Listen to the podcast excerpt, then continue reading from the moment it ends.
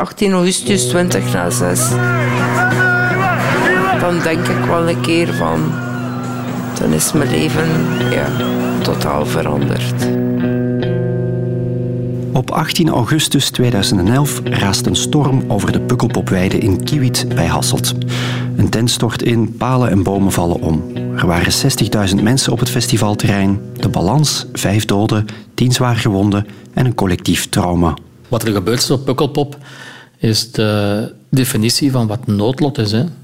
Op de absoluut verkeerde plaatsen, op het absolute verkeerde moment. Onze zoon is gestorven op Pukkelpop ergens waar hij heel graag was.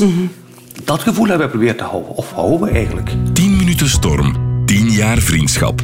Hoe de Pukkelpopstorm mensen nog altijd verbindt.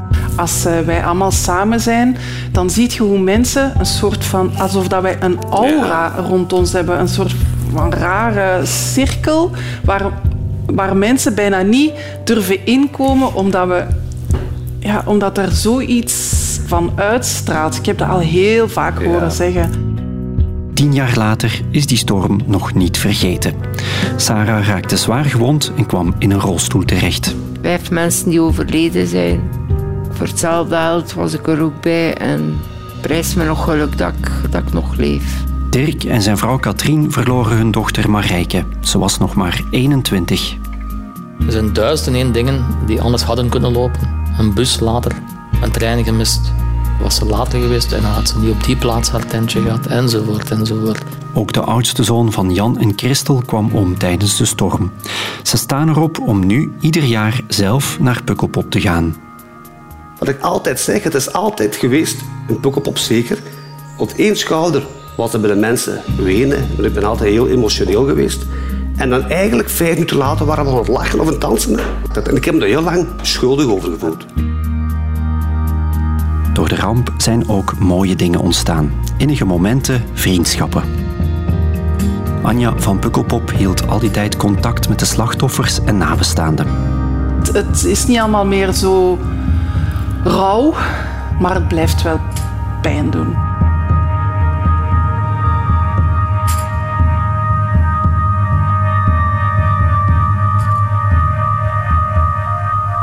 Was enorm mooi weer.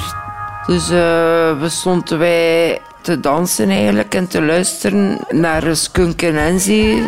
En toen begon dat in één keer wat te druppelen. Wij vonden wij dat leuk, want ja, achter zo'n warme dag hadden we eindelijk een keer wat verfrissing. En in één keer begon dat neger en neger te, te regenen. Dat, dat ik besloten heb van ja, voor mij zei dat wat ten eigen regen. Ik ga schuilen. Ik ga niets gaan zoeken om te gaan schuilen. Die groene lucht, die groene wolken, die zag ik op ons afkomen en ik voelde van, oh my god, dit is... Ja, je voelde ook op het terrein een soort van onrust. Een, een, van, wat is deze? Maar nog voordat je dat fatsoenlijk kon bevatten, was het al zover. Vlak om de hoek had je de Proximus tent. Dat was de eerste tent dat ik tegenkwam. En ik dacht van ja, er staat hier wel veel volk, zeg, maar ik ga proberen om het er toch nog wat tussen te wringen. Dus ik stond er zo halverwege in de tent en niet in de tent. En ik denk dat ik daar een minuut of drie stond dat in één keer die een boom erop opgevallen was. Vanuit het niks, ja. Ik had niks gehoord op de achtergrond of zo. En dat was achter mij, dat is achter mij gebeurd, want ik stond eigenlijk met mijn rug naar de boom. Dus ik heb het niet zien aankomen ook. En het volgende dat ik, uh, dat ik mij herinner, is dat ik ja, wakker word onder die boom. Ik kon mijn, benen niet meer bewegen, dus dan weet direct van er is hier iets, iets serieus gaande. Op het moment dat we eh, naar het VRT-journaal keken en zagen van ja, over Pukkelpop is een storm uh, heen gekomen, er zijn tenten ingestort, er is sprake van gewonden en van een dode. Ja, dan, dan komt dan een lichte vorm van paniek. We hebben onmiddellijk een berichtje gestuurd naar Marijke. Uh, Marijke, laat je iets weten, hè, we kunnen je niet bereiken. Kusjes, papa en mama.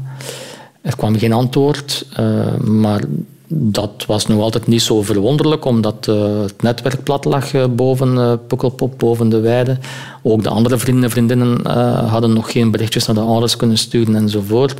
En een, een goed half uur later hebben we dan het nieuws gekregen via Nele dat de beste vriendin van Marijke, Annelies, die, waarvan we zeker waren dat Marijke daar zou bij geweest zijn, dat die naar het ziekenhuis was gebracht met een dubbele open beenbreuk. En dat ze niet wisten waar Marijke was. En ik, ik, herinner me nog zeer goed dat op dat moment er een soort van golf door mijn lichaam ging. Ik ben onmiddellijk letterlijk moeten gaan platleggen. Uh, Kathleen die moest onmiddellijk naar het toilet. Op dat moment wisten we denk ik beiden dat iets, uh, iets ernstig mis was. We hebben eigenlijk beslist om uh, met twee auto's naar Kiwi te rijden. Zijn we in een file terechtgekomen. Een gigantische file op de E313. Ondertussen waren op de radio meer en meer berichten over doden. En dan op een bepaald moment is er tussen die file is er een politiecombi komen tussendoor gereden. En iets in mij zei van, uh, volg die maar. En ik ben tussen die file doorgereden, achter die politiecombi, achteraf bekeken. Uh, het rare was ook, die politiecombi is niet gestopt met de vraag aan mij, meneer, wat, wat is het plan? Ik ben daar gewoon achter gereden en zo Hassel binnengereden eigenlijk. Dat, dat leek wel oorlogsgebied. Hè. Dus, van zodra je Hassel binnenkwam, Daarvoor was er niks te zien, maar van zodra je Hassel binnenkwam, zag je omgewaaide takken, bomen die op de weg lagen. Overal uh, brandweerwagens, politiewagens, sirenes langs alle kanten. Uh, wij zijn dan naar het Jessa ziekenhuis gereden, waar het crisiscentrum was. Dat hadden we gehoord op radio. En Nele is naar de camping gereden, naar de Pukkelpopweide, om daar te gaan kijken naar Marijke, uh, naar de vrienden eigenlijk. Want het, het, plan was eigenlijk op het moment dat we thuis vertrokken, we rijden met twee auto's naar daar om zoveel mogelijk van die kameraden naar huis te, brengen en, enzovoort. Want ja, dat is daar een ravage, die kunnen daar vannacht niet blijven. Uh, toen we in het ziekenhuis uh, arriveerden, dan was het inderdaad zo dat Annelies, haar vriendin dus, als eerste was binnengebracht en op dat moment in de operatiezaal was. Maar van Marijke was er geen nieuws. En een goed, ja, laten we zeggen, een, half uur later uh, komen ons al vertellen van Marijke is zeker niet bij de zware gewonden, want alle zware gewonden zijn ondertussen in het ziekenhuis. Dan hebben ze ons een uur later gezegd van ja, uh, jullie mogen op jullie beide oren slapen. Marijke is ook niet bij de lichtgewonden. Uh, dus ja, komt wel ergens boven water. Ik zou nachtshift moeten maken die dag. Op tv, op nieuws, op radio. Je dat er is een storm, er is van alles gebeurd. We zijn te beginnen de kinderen te contacteren. Op een gegeven moment krijgen we contact met de oudste dochter Ariane.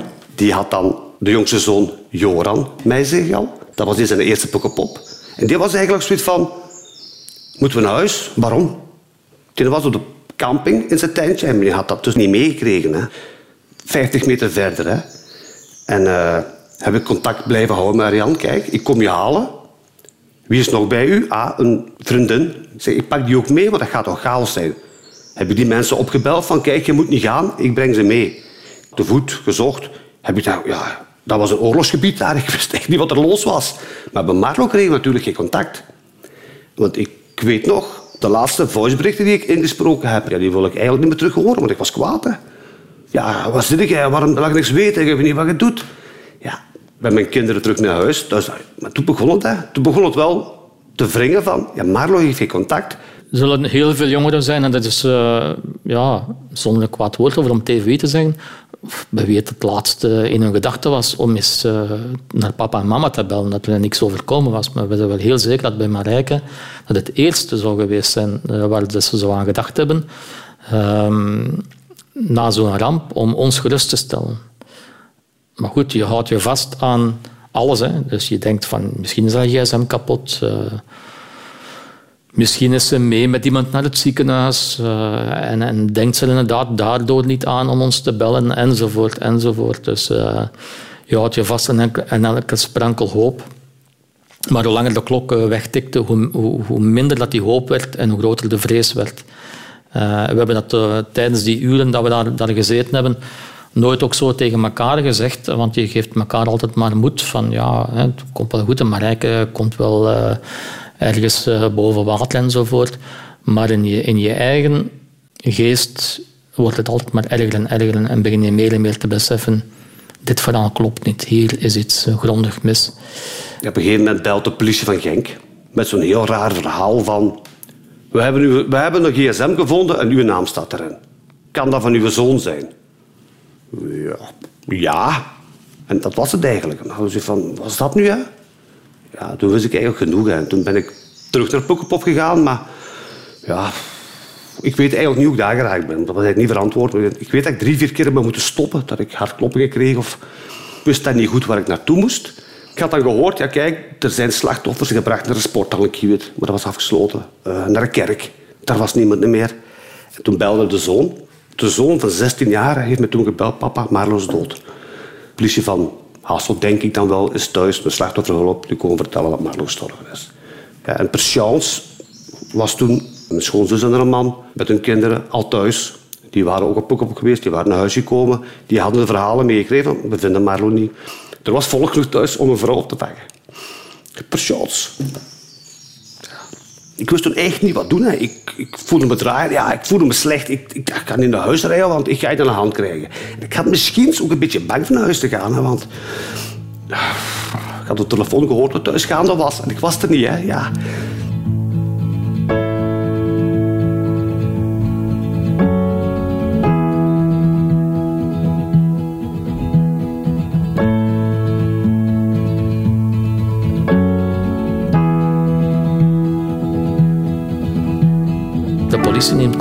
Met de ouders.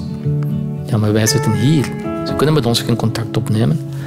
En dan ehm, eh, hebben we gezegd van ja, als Annelies ontwaakt uit de verdoving, kan je dan misschien aan Annelies vragen of zij weet waar Marijke is. En uh, achteraf hebben we geweten dat ze die vraag effectief gesteld hebben aan Annelies. En Annelies heeft gezegd van ja, het moet heel erg zijn met Marijke. Ik denk dat Marijke overleden is. Uh, nu, men heeft op dat moment niet tegen ons gezegd, maar op dat moment is men wel uh, contact gaan zoeken met de politie. En heeft men na verloop van tijd inderdaad van de politie de bevestiging gekregen dat Marijke overleden was. Uh, men heeft dan in het ziekenhuis heeft men dan gewacht op de komst van slachtofferhulp. Weten we uh, van, van wat men ons nadien heeft verteld. Om ons dan rond half één ja, het nieuws te brengen dat Marijke effectief overleden was. Eigenlijk hebben ze het ons niet moeten zeggen, want uh, we hadden gezien dat er in de hoek van die, uh, die zaal was een refter eigenlijk, dat daar een tafeltje stond waar dan de directeur van het ziekenhuis met een medewerker zat. En dat was zo wat de plaats waar alle berichten binnenkwamen en waarvan telkens de boodschappen naar de ouders vertrokken die daar zaten. Die soms daar zaten omdat uh, hun, dochter of zoon een arm gebroken had of iets anders. En oké, uh, die bevindt zich in dat ziekenhuis en je mag die gaan halen enzovoort.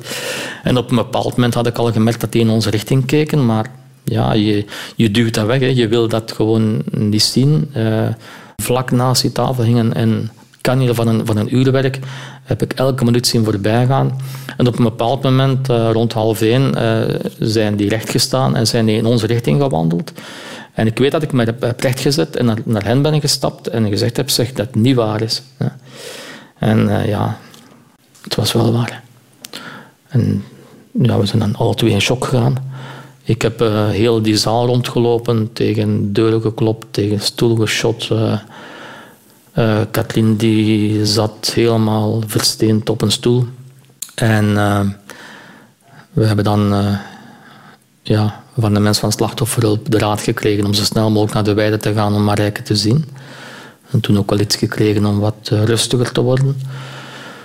En vanaf dat moment leek het alsof ja, kan, het, kan het moeilijk anders omschrijven alsof we meespelen in een heel slechte film. De ene zijde van ons verstand zei van ja, dit is het einde van het leven van Marijke, maar ook eigenlijk van ons leven. Het leven is, is voorbij, dit, is het einde. En de andere kant van ons verstand, dat ging precies niet over Marijke, dat ging precies niet over ons, dat was precies een film.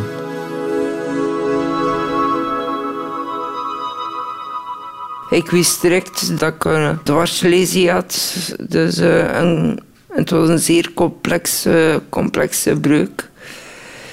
Als je de foto ziet, zit eigenlijk mijn ene ruggenwervel bijna naast mijn anderen.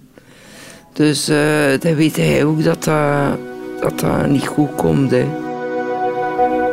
De dokter van het revalidatiecentrum, dokter Viana, beloven dat ik alles weer terug zelfstandig ging kunnen doen. Dat in het revalidatiecentrum daar gaan werken zodanig dat ik alles weer zelfstandig kon doen. Dat, allee, dat geloofde niet op dat moment. Ja, kijk, het is, het is wel gelukt. Marijke is onder een paal, een, een, een stelling terechtgekomen eigenlijk, waar de verlichting aanhing op de camping. En die is als een knipmes naar beneden gekomen. Ehm, die was dus heel zwaar beveiligd. We hebben echt die plaats mogen zien. Die was op dat moment nog helemaal afgezet door het parket. Men heeft het opengemaakt voor ons. Die stelling was volledig intact. Die was zelfs niet beschadigd. Die was gewoon omgevallen. Ondanks het feit dat die aan de bodem, aan de voetzwaar beveiligd was met beton, twee, op twee meter, een meter hoog, uh, staalkabels uh, waarvan je denkt van ja, dat kan je nooit niet loskrijgen en toch waren die geknapt. En dan besef je ja, wat hier gepasseerd is aan, aan rukwind, aan valwind, zoals we het noemden, dat moet gigantisch geweest zijn. Wat ik vooral wou zien op, op dat moment, omdat ik wist het was een stelling die naar beneden gekomen was, is of, of misschien die stelling helemaal vol ging met reclamedoeken en zo omdat dat dan uiteraard veel wind neemt. En dat was ook niet het geval. Er ging daar maar één spandoek aan, um, showers. Twee meter breed, een meter hoog, en dat was het. En op de rest was op die stelling niks te zien, uh, behalve de verlichtingsblokken natuurlijk. En het is net dat stuk op Marijke gevallen is. En ik vond dat belangrijk om, om te weten van... Ja, wat is er precies gebeurd? Ik denk dat het een scenario is dat iedereen die een kind verliest of iemand verliest, die wil weten tot op het laatste moment wat is er precies gebeurd. En, en ik moest er naartoe. En wij hebben gelukkig tot de laatste seconde uh, weten we wat er gebeurd is door haar vriendin die het overleefd heeft en ons alles heeft verteld.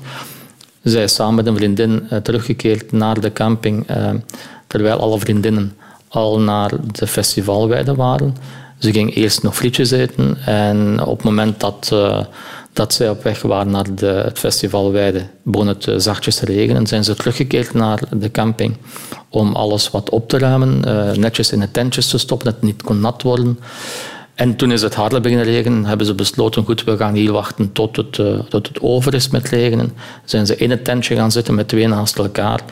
En ze hebben een, een minuut misschien bang geweest en toen is die paal geknapt. Dus was eigenlijk bliksemsnel gegaan. Dus ze heeft nooit geweten wat er, eh, wat er gebeurd is. Eh, ze heeft ook niet afgezien. We weten dat ze op slag dood was.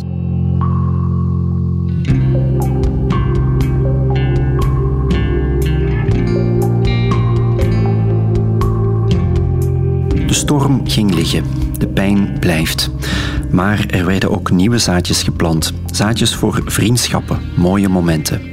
Sarah vond een vangnet bij buren en familie. Dirk, de papa van Marijke, houdt contact met David, een jongen uit dezelfde gemeente die verlamd raakte tijdens de storm. Anja van Pukkelpop raakte bevriend met Jan, de papa van Marlo. En ook de andere familieleden, de andere slachtoffers, ze zoeken elkaar elk jaar weer op, op Pukkelpop. De dag na de storm is er aan mij al gevraagd van... kunt jij alsjeblieft voor zorgen dat dat we contact blijven houden met die mensen en dat we ja, kunnen helpen waar dat, dat kan. Ik, ik had van, natuurlijk doe ik dat. En na tien jaar later, als ik zie de, de weg die dat we samen hebben afgelegd, ja, dat is, ik vind dat, dat, is voor mijn leven echt een verrijking geweest. Je voelt dat die band, die connectie die wij hebben, die is, die is gewoon heel sterk en heel bijzonder.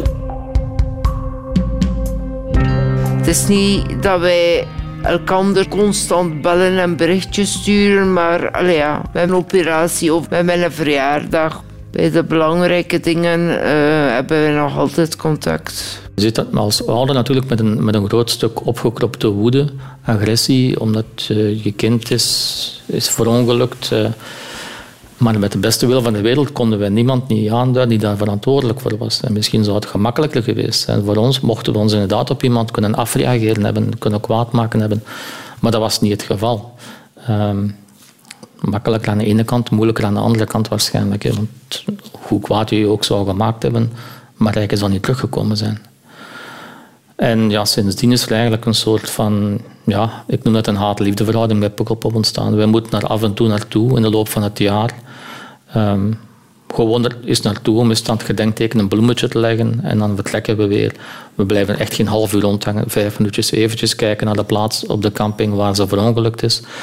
Ehm, en dan, dan zijn we weg. En we gaan ook elk jaar uh, naar daar tijdens de Pukkelpop om een paar dagen, eh, letterlijk een paar dagen, dan mee te maken met het festival. Vroeger was dat altijd één dag. Maar die, die vliegt zodanig snel voorbij. Je, je ziet er natuurlijk ook altijd wel een paar mensen die, die je wil zien. Ook vrienden en vriendinnen van Marijke die, die komen, die dan bellen. Ja, we zijn hier, we bevinden ons daar. Uh, die wil je dan ook wel even ontmoeten natuurlijk. En ik heb er wel behoefte aan om ook een beetje van de sfeer mee te pikken uh, waar Marijke naar uitgekeken had. En dat trekt je natuurlijk elke keer wel wat dieper terug naar wat er toen gebeurd is. Maar dat is niet meer met een, met een, met een vorm van verdriet die het, uh, het, de eerste twee jaren was. We kunnen daar nu ook wel een stukje van genieten, van daar te zijn. We, we, weten dat ze daar heel veel plezier gemaakt heeft. Ook al was ze heel kort, want het is eigenlijk al de eerste avond van het festival gebeurd, maar ze was er al een dag op voorhand. Voor de pre-opening uh, noemen ze het dan. Hè. Uh, dus ze had daar al veel plezier gemaakt. En dat te weten, ja, verzacht een beetje het verhaal. Ik, mijn vrouw, wij zijn niet het ondernemend type. We berusten ons wel, we zien wel. En ja, we sprongen rond de karren.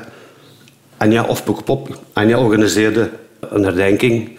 Uh, een jaar later een herdenking. Ja, goed, we gaan daar wel naartoe. We zullen dat zelf niet organiseren. Die nood hadden we ook niet. Maar we waren wel heel dankbaar dat we er naartoe konden. Dat er wel was. Je, je weet van elkaar, zonder veel te moeten zeggen, wat je doormaakt. Hè. Uh, je weet wat het betekent om terug op die plaats te komen waar uh, je zoon, je dochter uh, verongelukt is. Um, en, en je babbelt eens van hoe is het ermee en je herkent dezelfde zaken die de revue passeren. Je kan aan niemand uitleggen wat dat, wat dat is om een kind te verliezen als je dat zelf niet hebt meegemaakt. En eens je dat hebt meegemaakt, dan volstaat een blik, een paar woorden volstaan dan om te weten wat wat de ander denkt, waaraan die denkt, eh, hoe die ermee omgaat enzovoort. Op de een of andere manier voel je je zielsgenoten en ga je met elkaar in gesprek. En dat zijn niet altijd triestige gesprekken hoor. Dat gaat over van alles en nog wat. Er wordt gelachen, er worden herinneringen opgehaald aan wat uh, Marijke ooit allemaal heeft meegemaakt, uitgespookt. En uh, net zo goed gaat het dan over Marlo. Uh, over zijn uh, muziek en zijn vrienden enzovoort. Uh, en dat, dat is tof om te horen. Uh, er zijn heel veel verhalen over Marijke die we te weten zijn gekomen na overlijden van haar vrienden. En zo hoort dat ook natuurlijk. Hè. Ouders hoeven niet alles te weten van de kinderen. Achteraf gezien zijn we heel blij dat ze toch meer heeft meegemaakt dan we dachten dat ze meegemaakt had.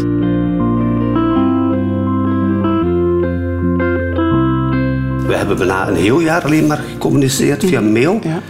En met de, met de herdenking heb ik u gezien, maar ik heb u geen contact gezocht. En eigenlijk is het pas in 2012 een geweest. We hebben afgesproken aan de herdenkingsmuur van Foodwood, waar de lintjes gehangen werden. Ja.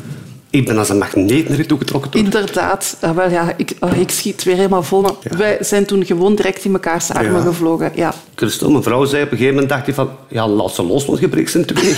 Dat was zoiets van... Ja, een ontlading van... Eigenlijk kan ik u eens vastpakken? Of mag ik u eens vastpakken? Of ik weet het niet. Ja, dat was een heel emotioneel moment. Je weet dat 10 na 6 komt eraan, hoe dan ook. Of dat je daar nu weerstand tegen hebt of niet, maar dat gebeurt gewoon. Maar je bent omringd met vrienden, met, met uh, gelijkgestemde zielen, mensen die hetzelfde hebben meegemaakt. En dat, ja, dat, dat maakt het allemaal, denk ik, een klein beetje draaglijker. Omdat je weet van ik ben hier bij, ik ben hier bij mijn vrienden, ik ben hier bij mijn familie. Maar het wel, dat is wel waar. En die kring wordt wel, die groep wordt wel kleiner. Uh, in het heel begin waren er heel veel leeftijdsgenoten van de zooloog. We zochten elkaar daarop, maar die zijn getrouwd, die zijn, hebben kindjes gekregen, die zijn volwassen geworden. En sommigen komen nog naar Pukkelpop, sommigen komen minder en minder naar thuis nog. En, maar dat hebt wel wat weg. Wat normaal is, wat mag ook. Maar eigenlijk die kleinere groep, uh, Pukkelpop, Anja, mijn familie, ja, dat kruipt wel binnen. Hè, dat blijft daar samen zitten. En als dat dit jaar zal zijn, ja, gaat dat weer even, hoe moet zeggen, die groep is er niet. Maar wij ja, steken ons dan weg door. Wij gaan fietsen. Wij, uh, mijn vrouw, kinderen. Wij gaan fietsen of we gaan niet drinken. En anders doen we dat ook op 18 augustus, maar dan zijn we samen bij, op Pukkelpop en dan... Uh... Maar dan is het ook een beetje is hectischer. Hè? Want dan heb je toch graag contact met, met Anja, wat al moeilijk is dan, want het is aan het werken. Hè? Uh, met, met andere mensen, met Dirk of met zijn familie met mensen die de sms'en wel. Wij zijn daar, waar zit jij? Ja, je kunt je voorstellen, dat is hectisch, maar wij, ik wil dan ook met die mensen naar die band gaan, maar ik wil ook wel ja en Dirk en gezien hebben. En dat is iets van moeten, moeten, moeten. Dat is maar een beetje minder het worden. ook omdat wij gewoon weten dat we, ja. we, zien elkaar sowieso. Maar er hoeft ook niks meer, nee. er moet niks meer verteld worden. Nee.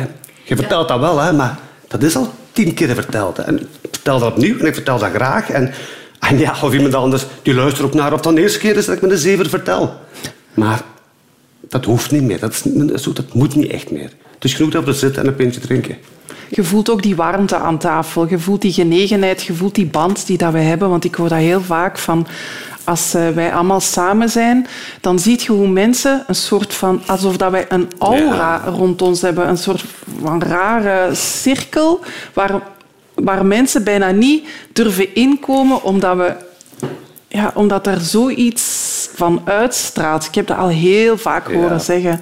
Onze zoon is gestorven op Boekenpop. Ergens waar hij heel graag was. Mhm.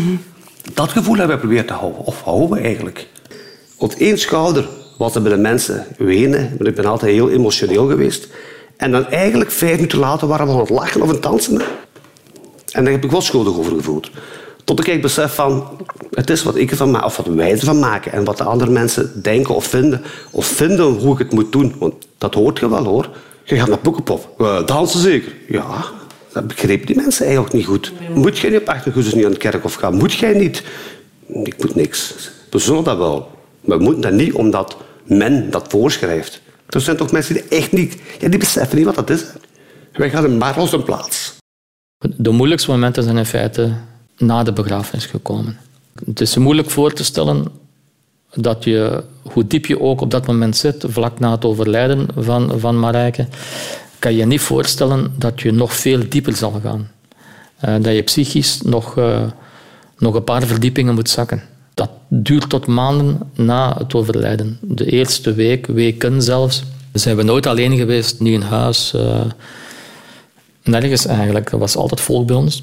Maar ja, na verloop van tijd, uiteraard, val je toch wel een beetje terug op je eigen gezin. Uh, in de zetel. Uh, onrustig, continu onrustig. Uh, angstaanvallen. Eh, zoeken. Vragen stellen. Waarom? Wat is er gebeurd? waarom Marijke? Enzovoort. De vragen die je niet zou mogen of moeten stellen, maar die komen toch. Die vragen komen toch. waarom zij? En, enzovoort, enzovoort uiteindelijk, wat er gebeurt op Pukkelpop, is de, een exacte definitie van wat noodlot is. Hè. Op de absoluut verkeerde plaatsen, op het absolute verkeerde moment. Dat is het noodlot. En er zijn duizend en één dingen die anders hadden kunnen lopen. Een bus later, een trein gemist. Uh, ja, noem maar op. Eh, een herexamen, enzovoort, enzovoort. Eh, en dan had ze daar niet geweest, of was ze later geweest, of vroeger geweest, en dan had ze niet op die plaats haar tentje gehad, enzovoort, enzovoort. Maar ja, je moet je daarbij neerleggen. Hè. Maar maanden aan een stuk maalt dat wel door je hoofd. Ben je daarmee bezig? Van waarom maar rijken, waarom maar rijken. Ehm, en dan, dan zak je steeds dieper weg. Ik had mijn, mijn leven heel anders voorgesteld. Ik dacht dat ik op... Oh, ben nu 41 ik dacht, getrouwd, kinderen, een huisje. Hè. En het is uh, alleen in een appartement. Het feit dat ik geen kinderen heb, dat is misschien aan mij het meeste, meeste zeer doet eigenlijk. Daar heb ik het nog altijd moeilijk mee. Als ik op iemand boos moet zijn, is het op mijn eigen. Hoeveel dat ik tegen mijn eigen gezegd heb van Hadden nu niet blijven staan bij de rest, hè, dan had het dat niet voorgehad. zeker een vast momenten gehad uh, die we denk ik ook niet altijd uitgesproken hebben tegenover elkaar, om, om elkaar ook in bescherming te nemen. Um, waarbij ik zoiets had van, ja, voor mij mag het... Ik hoef niet meer wakker te worden morgen vroeg.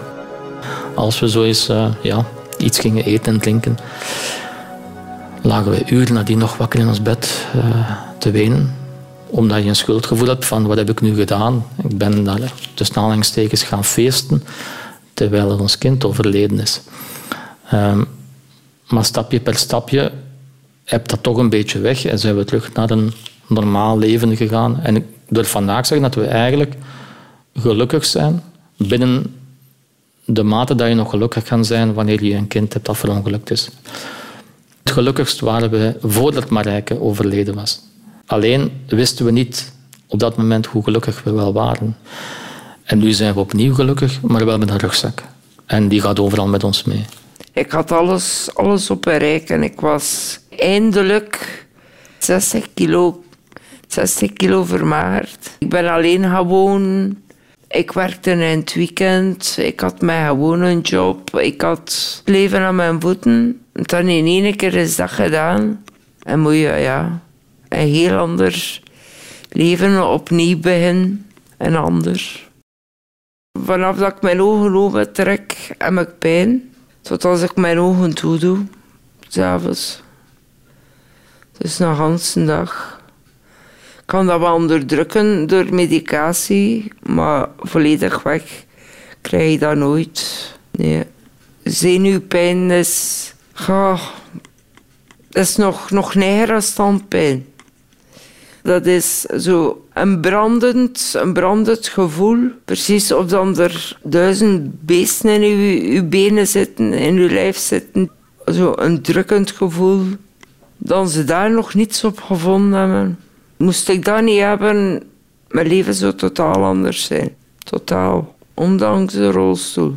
Ik, mijn vrouw, als we terugkijken, we zijn veranderd. We zijn, ik vooral ben heel emotioneel geworden. Uh, ja, je ook anders, ben ook ouder geworden tenslotte, maar er is toch wel een periode voor en een periode na. Dat is er echt wel. Wij meten de tijd ook heel hard af naar 18 augustus 2011. Zo van, zeg, weet je nog dat? Onbewust van, ah, toen leefde Marlo nog, dus dat is meer dan tien jaar geleden. Of ah nee, toen was Marlo er meer. Nu, we hadden nog kinderen, dus wij zijn ook blijven gaan. We zijn even, ja, even stopt het wel, het cliché. Hè? Je moet even stilstaan. En dat is ook wel. Maar we zijn niet alleen geweest. Ik kan me voorstellen, als je maar één kind hebt, dat je in een put komt waar je niet uitgeraakt. Nu, wij hebben ons uit je put getrokken. En in het begin van het jaar heeft Anja er heel hard mee geholpen. Om ons toch uit de schul op te krijgen. Toch eens afspreken ergens. Toch ons uit ons comfortzone te krijgen. En ja, dat heeft er zeker mee geholpen ook. Want we zaten wel echt teruggetrokken. Misschien nog wel wat. We hebben regelmatig contact eh, met David, een van de zware gewonden uit de gemeente hier, uit Hamme. Eh, met wie dat we kort na eh, de ramp eigenlijk contact hebben gekregen op zijn vraag. Om ja, te vertellen over Pukkelpop, met ons ook zijn ervaringen te delen. En er is eigenlijk heel snel een, een, een band ontstaan. Uh, we zijn hem dan verschillende keren gaan bezoeken in, in, Gent. Om met ons te kunnen vertellen om over zijn letsels, over wat er allemaal gebeurd was op Pukkelpop. Uh, hoe het kwam dat hij daar aanwezig was. Hij had deelgenomen aan de dodentocht. En uh, hij zei van ja, ik had, ik had die beter niet uitgelopen. Want ik had mezelf gezegd van als je dat niet kunt, dan moet je niet naar Pukkelpop gaan. En we werden gewaar dat hij eigenlijk nood had om met iemand over Pukkelpop te vertellen die exact wist wat daar gebeurd was. Dat maakte het voor ons zeker in het begin niet gemakkelijker om erheen te gaan, omdat het toch wel een dubbel gevoel was. David was uh, verlamd, zwaar gewond, maar David leeft nog. En Marijke was overleden.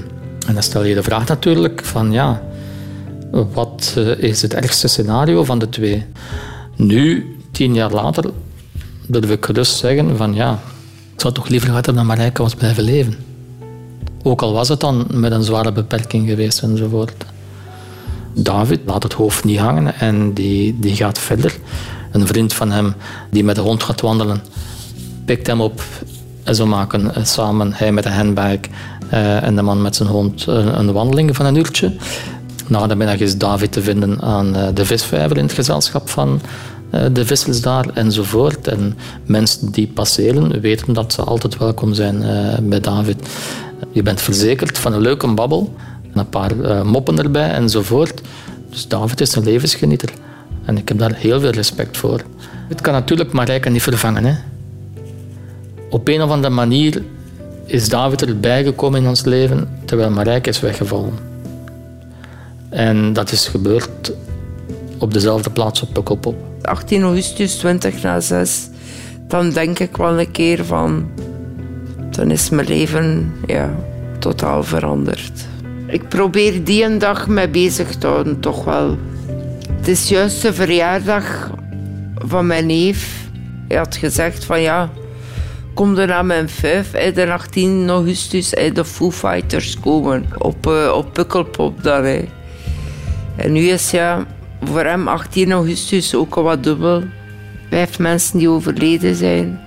Voor hetzelfde geld was ik er ook bij en prijs me nog geluk dat ik, dat ik nog leef. Dat ik denk van, Sarah, er zijn erbij die veel slechter zijn dan u. En het zijn erbij die er, die er niet meer over kunnen klappen. Ik ben er wel nog en daar ben ik blij. Ja, op het moment dat ik in de zetel ga zitten, eh, dan is het nog altijd moeilijk. En dan helpt natuurlijk eh, dat je, zoals ik het wel eens zeg, uh, een hele grote groep van slechte vrienden hebt eh, die je overal mee naartoe vragen. Alles alleen, allee, dat kun je niet. Hè. Ik, van de week, als ik gevallen was, ik bel en mijn schoonbroer kwam hier met een vlo. Hij er meest vijf minuten moeten zetten. Uh, dat hij zo rap gereden had. hij had bijna geen adem meer. Bel mijn buurvrouw voor mijn boodschappen uit mijn auto en ze staat hier al voordat ik uitgestapt ben.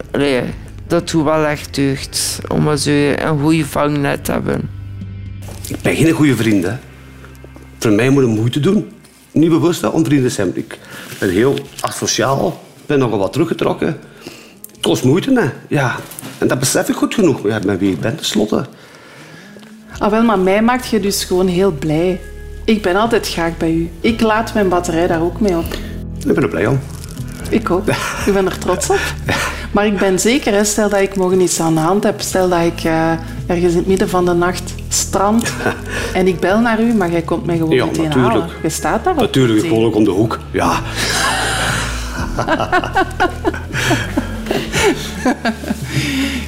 Je weet wat ik wil zeggen. Ja, natuurlijk. natuurlijk. Ik denk dat we elkaar wel graag zien. Ik weet dat wel zeker. Bian heeft voor mij een, een armband gemaakt. Het klinkt een beetje... Allez, doet, het doet 12 jaar. Geen, We zijn 12 jaar hebben we ja, allebei ja, gemaakt. Een vriendschapsbandje. Maar ja, het parachutestof, uh, dat is een van mijn meest dierbare bezittingen. Ik draag dat ook heel vaak. Uh, en ik weet nog dat je er eerst een voor mij had gemaakt en die was groot, veel te groot. ja. En dan dacht ik zo, ah ja, ja, maar ik ga u een nieuwe maken. Ja, nee, maar dat moet niet. Ja, maar ik ga u een nieuwe maken. En dan een paar dagen daarna zat het uh, hier in de, in de brievenbus. En dat zijn van die ja, bijna kinderlijke Ja. dingen. Maar Maar daar stel ik me eigenlijk ook geen vragen bij. ik, Eh, ik, mij maakt dat hè, want is dat is mij eigenlijk uit de grap gekomen. Maak me ook zo'n armband. Oké.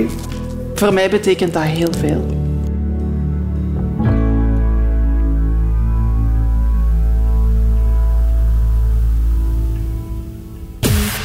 Benieuwd naar meer podcasts van Radio 2? Je vindt ze allemaal in de Radio 2-app. Download hem via app.radio2.be.